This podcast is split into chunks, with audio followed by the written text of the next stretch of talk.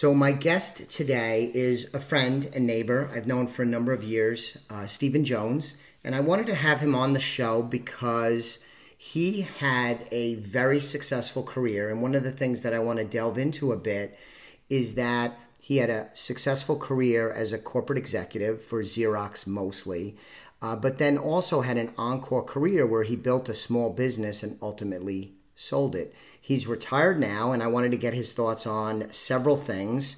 And he's kind enough to give me a few minutes this afternoon. Uh, Steve, thanks for joining me. Thank you. So, have you done a podcast before? I did one years ago. Cool. For uh, Konica Minolta, but yes. Awesome. So, podcasts have become super popular now. And uh, I'm going to not exactly make you famous, but um, you're retired now. You retired a few years ago.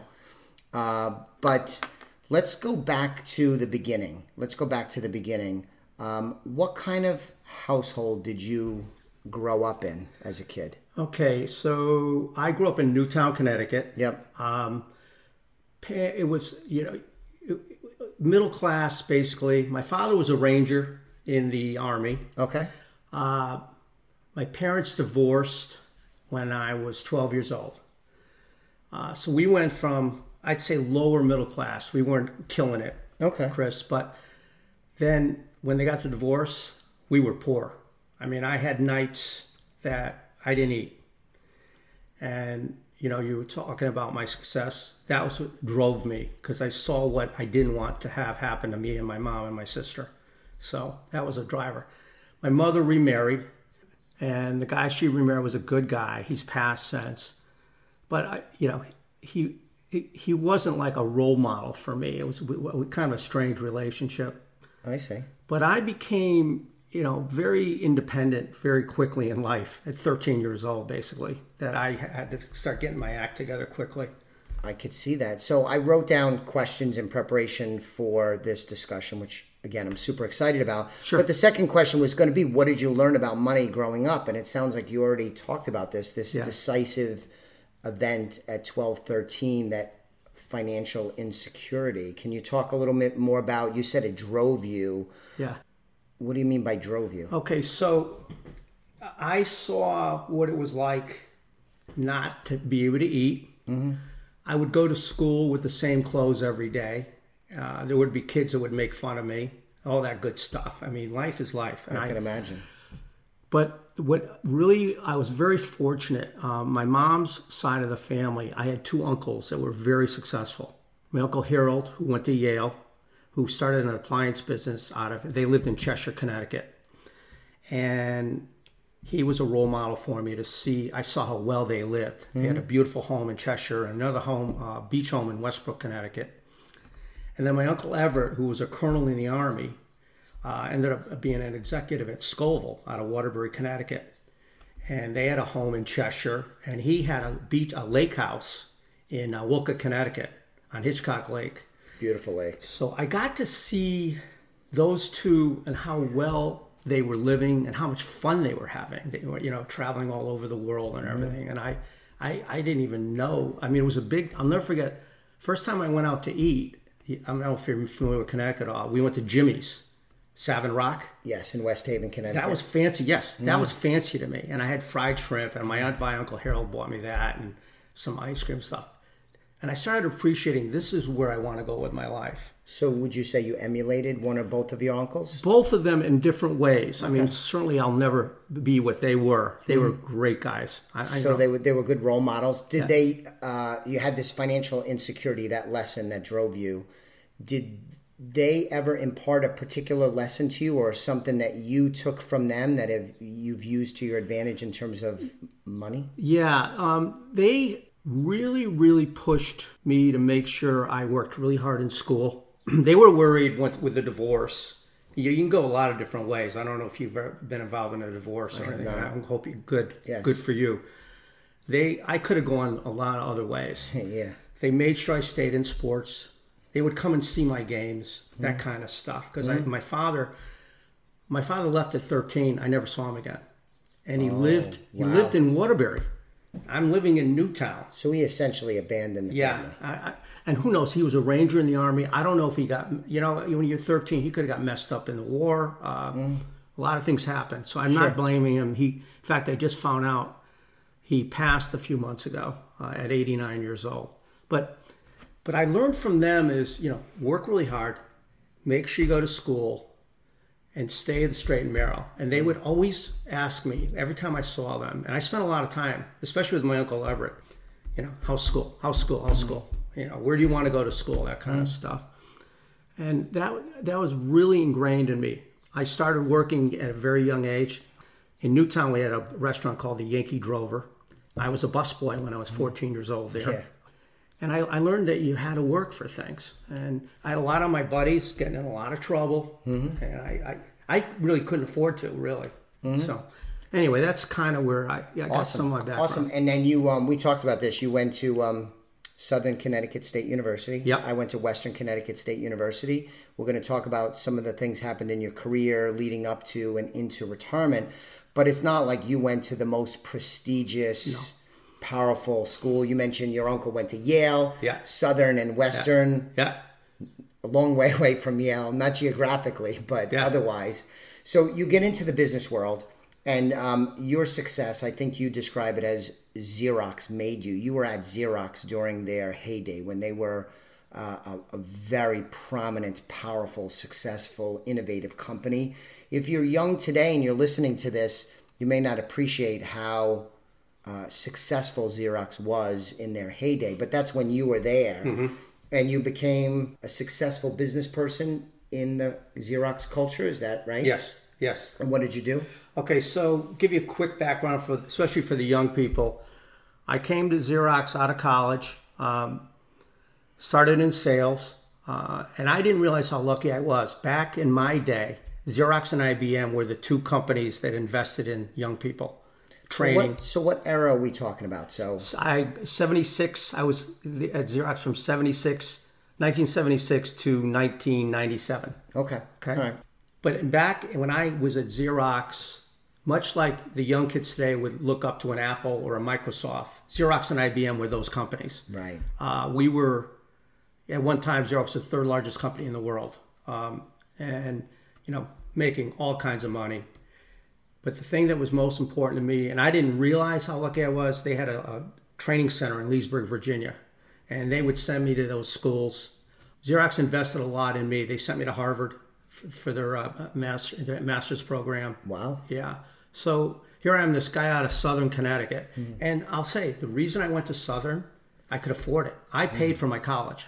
I see. Not, I didn't get a dime from my family or anything. And I don't want to sound like woe was me, but I had to go somewhere I could afford. And back then, you could go to Southern for like three grand a year. Right. I could appreciate that. I mean, even today, the cost, the numbers are bigger, but still going to a state school, including Southern and Western, you know, it's still very affordable. It's not quite as affordable as it was back then, but still affordable compared to many, many schools. So it's still an issue today. So you become an executive, right? You you rise you rise through the corporate ranks at Xerox. Yep. And uh, why do you think you were successful? Part of it was you had the wind at your back with a successful, growing, vibrant company. Absolutely. But then again, a lot of people would have flunked out of Xerox that time or not been able to cut it or perhaps didn't rise as fast or far as you went. What do you attribute that success to? What do you think were some of your better skills or characteristics? I think um, n- number one, I worked my butt off. I was working, Chris, and I'm not exaggerating, 60, 70 hour days. You can ask my wife, mm-hmm. uh, 60 hour weeks, I should say. But what's most important, and I look back now, I had some great mentors. Mm-hmm. And certain people, executives much higher than I were, mentored me. Mm-hmm. And this guy, Roy Haythorne, who ended up being an executive vice president at Xerox, he was a region vice president when I was working out of the Northeast. I was working out of the Hartford, Connecticut office. And he was one of the guys, he would come into the office once a quarter. And we went out to, I was set up to have a dinner with him one night just to talk about the business and what was going on.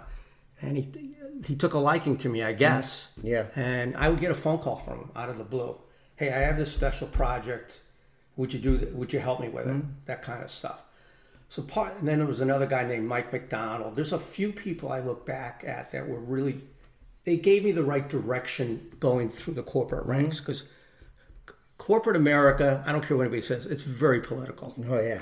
And you you you you- you've got to have the right people helping you. And So you had this energy that you're Yeah. being driven and you're working hard, but then you have these mentors that help help channel that hardworking energy so Mm-hmm. that you could get good results. So you were insecure financially. That's part of the reason why you were working good so way to hard, put it. right? Yeah. Can you point to a time during your career, either at Xerox or later, where you kind of were like, I, I, I am secure? Was there a time when you could point to where you felt like you had achieved enough financial wherewithal, maybe not rich, Right. but enough financial wherewithal where you said, all right, I, I, I kind of crossed this finish line? Yeah, I I think when I turned around 40, All right. I started realizing I had a pretty good. I mean, I'm I was very again Xerox was a top company. I Yeah. mean, I had a great pension plan. You can't get pension plans anymore. I would tell the young people make sure you really plan it out. I had stock. I had all kinds of things protecting me. The other thing is I got married right out of college, um, and it drove that was even a bigger driver for me. I met my wife in college. Yes. Uh, she's a year older than me. Mm-hmm. So my senior year, I was still in college while she had graduated. Mm-hmm. That was bizarre, but that's a whole different story. But I, I remember around 40, to answer your question, around 40, I started saying, okay, I, I can start doing other stuff. Mm-hmm. I can start thinking about, I started thinking about my, I have two daughters. Yes. I, I started more thinking about what do I do to make sure they're in good shape down the road if, if they need, need my help or whatever. So mm-hmm. that that has been my second half goal, if you will, is to make sure my family. And now I have six grandkids, Yeah, I know. so my legacy will be to make sure my grandchildren all go to college if they mm-hmm. want to, mm-hmm. and I I can afford to do that kind of stuff, and I'm very proud of that, and that's very important to me. You've lived the American dream. Yeah, So you have a, a, a successful career at Xerox. I think you said you left in 1997. Is Yes, that right? yes. So did that end the corporate phase of your career? No, I spent, I left Xerox and little timing here. When I left Xerox in 97, we talked about the golden years. They weren't so golden those last few years. Company had gone through a lot of hard times. The Japanese had come in and cleaned their clock on the copier business. A lot of the investments, let's just say, were not worked on properly.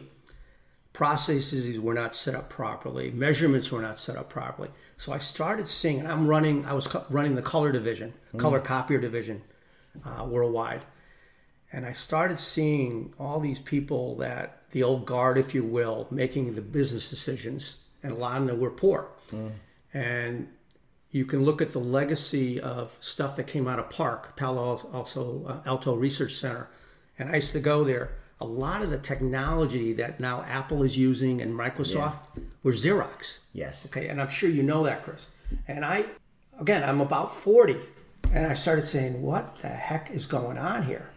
And a lot of my guys, like Roy Haythorne, Mike McDonald, had all retired and all this. And I'm looking around, I'm going, I don't know what's going to happen in this company. And it was a good move because the company is nothing like it was before. Just a shell of its former It's self. tinier. Um, we at our peak were at about 30 billion back in the 70s.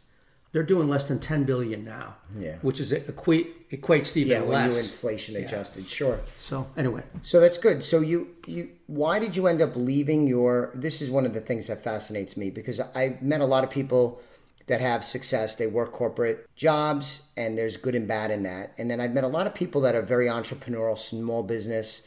That's more of how I've lived my life as a small business owner, entrepreneur.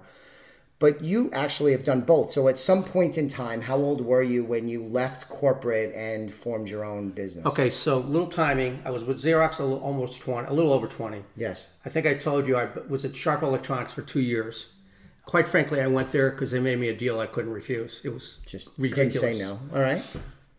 Found out two years in the culture wasn't, and the guy that brought me in was a good buddy of mine from Xerox. His name was Joe Ricard. Um, he left, and I said, and I, it just wasn't the right fit. Not a bad company, by the way, but it wasn't where I wanted to go. Was it a bad decision to go there? No, because I learned a lot about the Japanese culture. Uh, I spent a lot of time in Japan. Sharp's headquarters is in Japan. I learned a lot. I met, made a lot of good business contacts. Very good. So from And there, they also paid you a lot of money. handsomely. Yes, I got a few bags, but um, then I went to because of my reputation at Xerox. This guy by the name of Yasu Matsumoto, who was a CEO for Konica Minolta in the United States, was trying to get the color division going. Uh, and he knew about how I, just so you know, give you a little background at Xerox. When I took over the division for Xerox, I was there running it for about five years. When I took it over, we were doing about 20 million a year in color. When I left, the division was doing about a billion. So he had gotten wind of that. So when I left, I got a phone call from Yasu, and uh, and he's still I still stay in touch with him. And I spent the next 10, 11 years, at first starting with the color division, up to the point where I became the executive vice president and then president of the company for the United States. And it was all because of Yasu. So the Sharp experience taught me a lot about how to deal with the Japanese because I was spending so much time. And I spent a lot of time going to Japan back and forth for Konica Minolta, you know, for board meetings, etc. So I don't think it was a waste of my time at all. Okay. But I liked the Konica Minolta. Um, and again, Yasu was a great mentor for me. He was really good financial. If my weakness was in finance, I mean, I, I was stronger in the operational and sales and marketing side. I see. So Yasu kind of helped me a lot. And that's helped me why I ended up going and starting my own business. Okay. So- So, what year did you start your own business? So I started, okay, so what year would that be?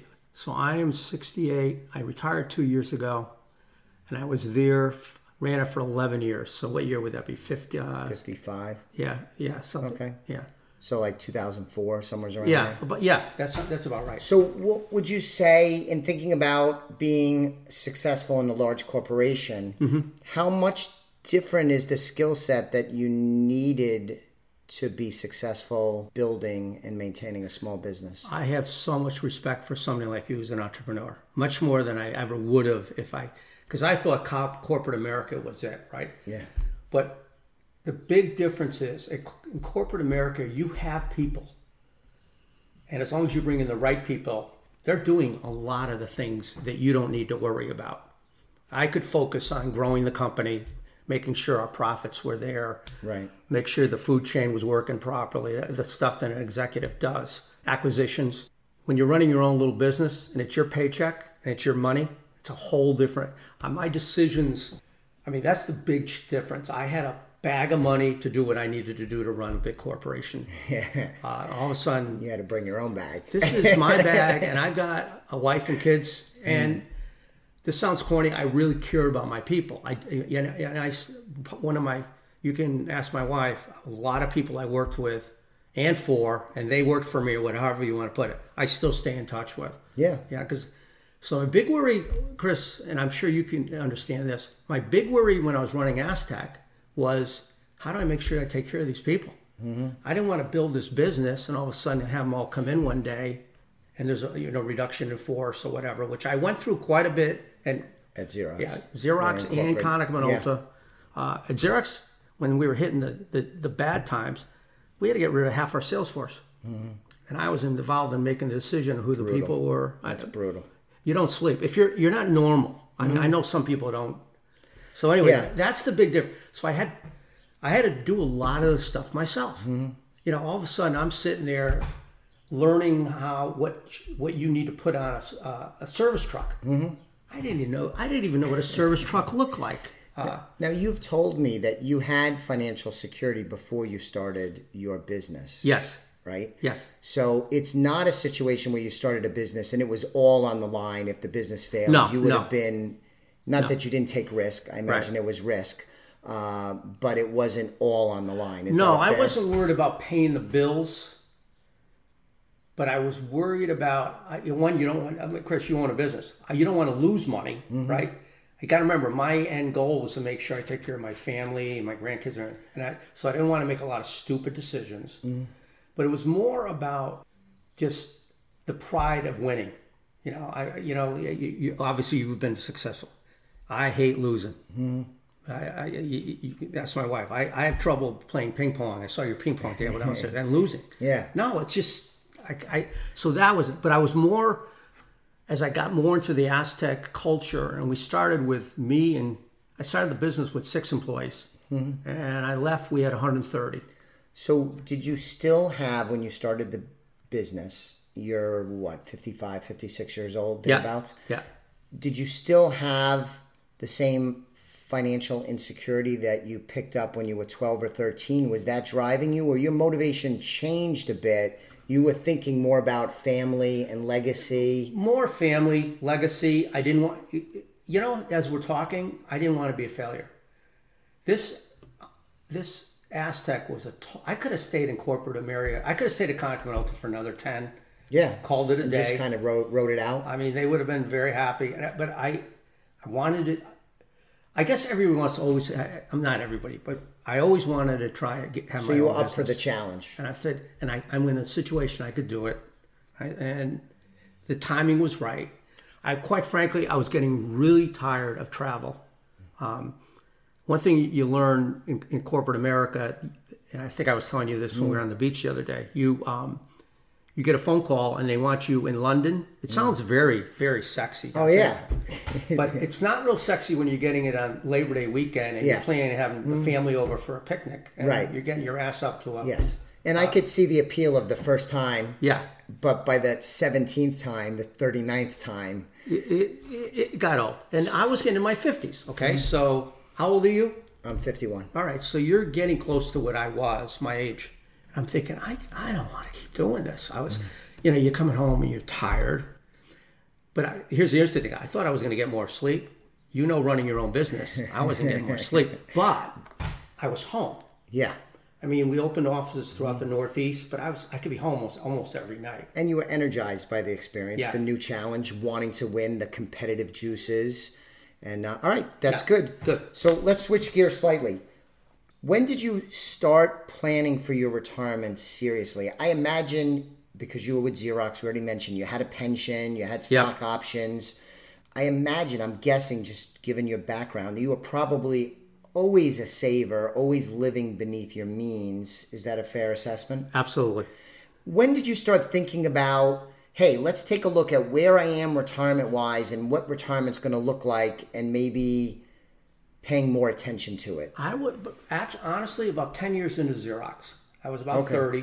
all right Um, so young Yeah, and you know what? I was uh, again Xerox. We had so many resources, Chris. Now all you know, we have like let's see. I took over the division. I was there for twenty. I took over that division about fifteen years in. But before that, I was running the Northeast region, so I had resources available to me to, that would meet with me on planning. Mm-hmm. You know, just they offered it to the executives and. Um, so I was lucky because I don't think I if I had that available. I'm not sure it would I would have done it right. And I'll never forget this guy sitting down with me and he started plotting my plan out. right doing a Basically, forecast you know, what yeah do you what do you want? You know, how much money do you think you're going to need? How how much do you want to? You know, you have to ask yourself how much do you need to live, right? And I mean live.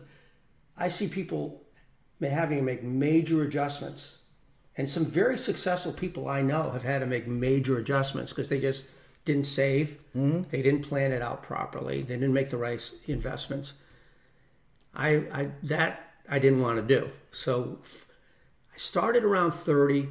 I got really serious around 40. Really serious. Like, okay, I got to be very conservative. so that's kind of the same time when you felt like you had gotten to a point where it was like oh i could relax a little bit that Yeah. insecurity that um that drive it changed a little bit at 40 and then you start looking to the second half i think you used that Yeah. term right um, so that makes sense so let's talk a little bit about some advice you would give um, do you have any rules on handling money you know some guiding principles that you and your wife have used over the years Yeah, I mean, we're both, I would tell you, I'm very conservative, much more conservative than my wife. But my wife came from a much more, let's say, uh, they, they had, her family had more money. So she didn't grow up worrying about things like I did. But I also will tell you, she kind of was a good, a good fit for me because she wasn't as afraid as afraid as I would, for example, to, ma- uh, to take a risk. And I'll give you an example. I think I told you our first, we lived in Newtown, Connecticut.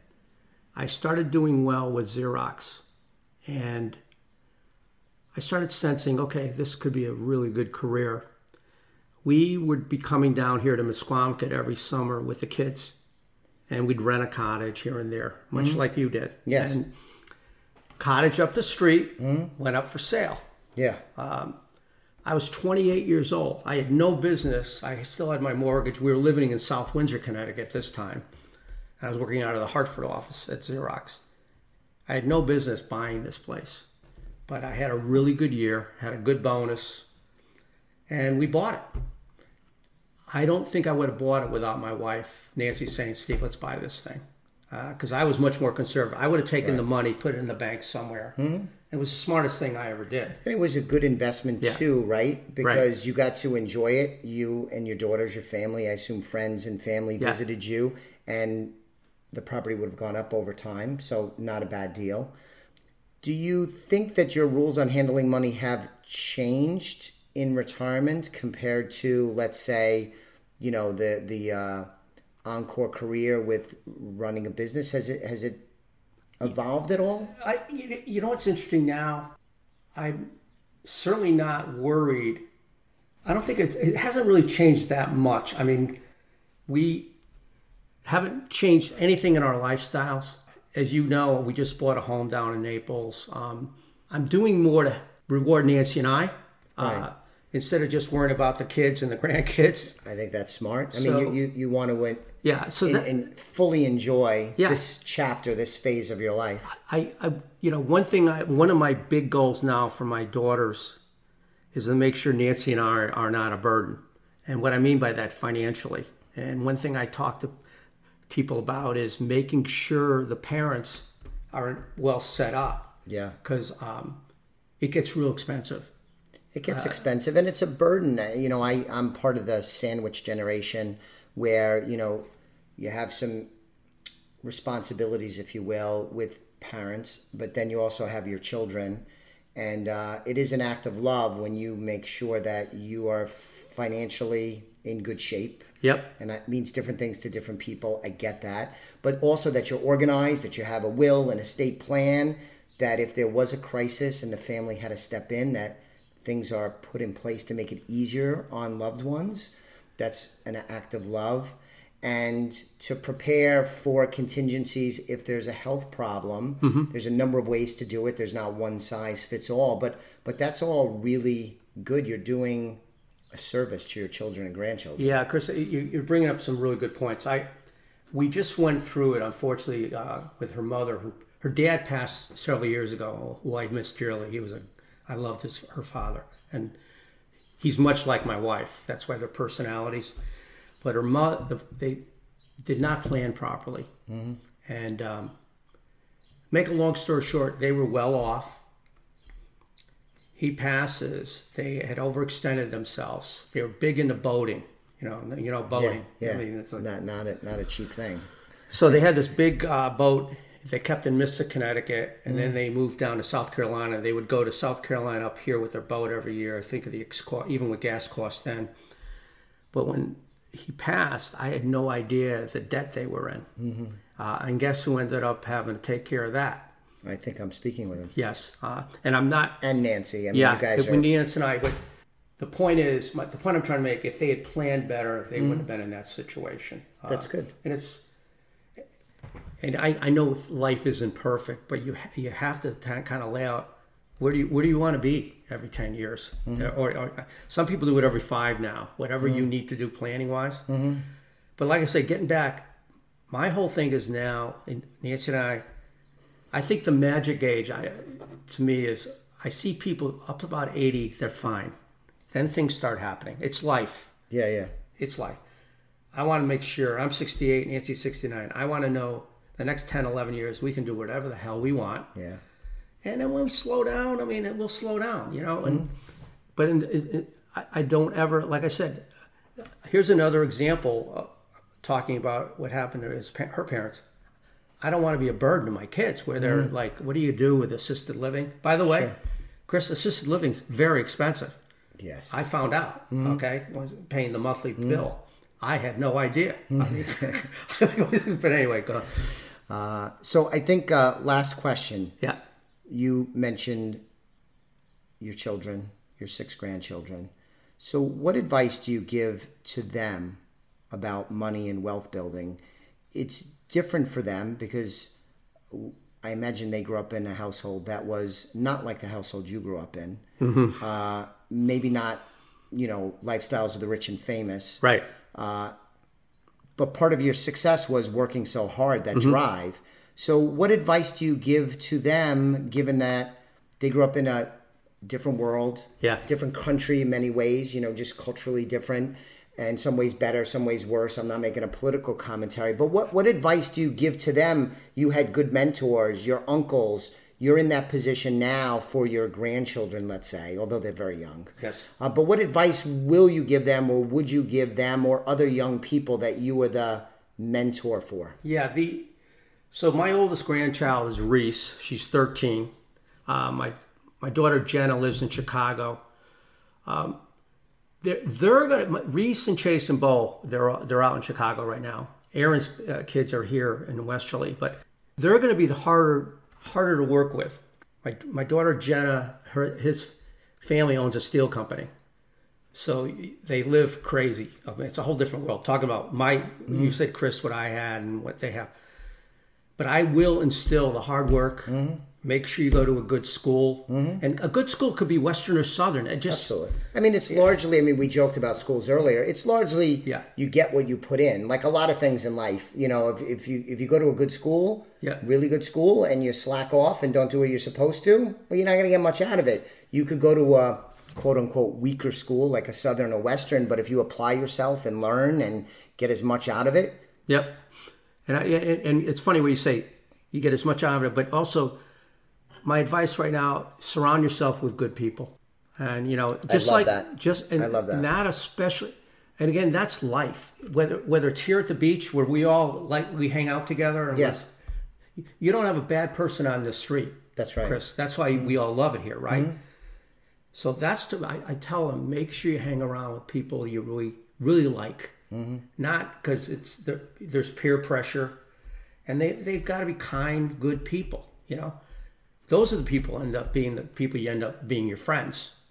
So I talk about that, but the, most important thing is to, to, to work really hard and work hard at what you want to be, whether it's a dentist.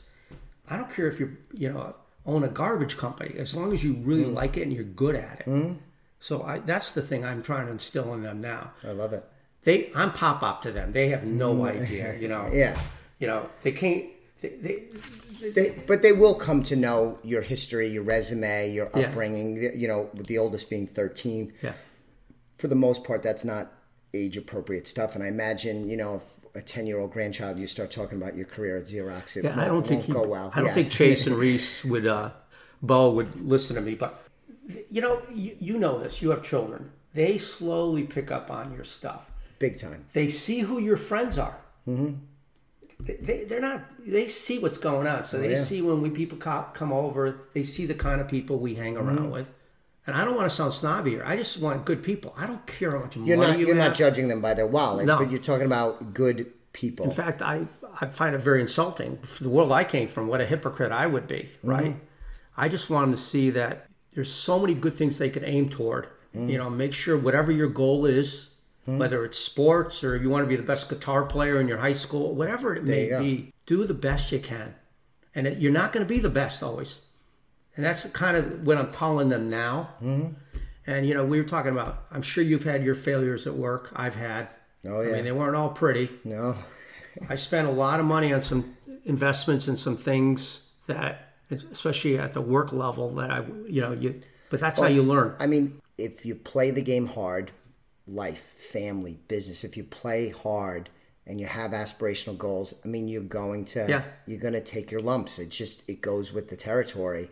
Um, and anything you ever read about somebody that's successful, wildly successful, they'll spend a lot of time talking about their failures, their setbacks, what went wrong, and how they overcame it. It's part of the American dream. It just it goes with the territory. If you think about it, as long as you accept that you had a failure. Mm. The people I don't, I, I, I don't understand. They're in denial. Mm. It's always somebody else. Oh yeah, big time. Am I wrong? especially today. So the other thing, and I know we're closing here, but the other thing I will, as they get older, I want to make sure they have a balanced lifestyle.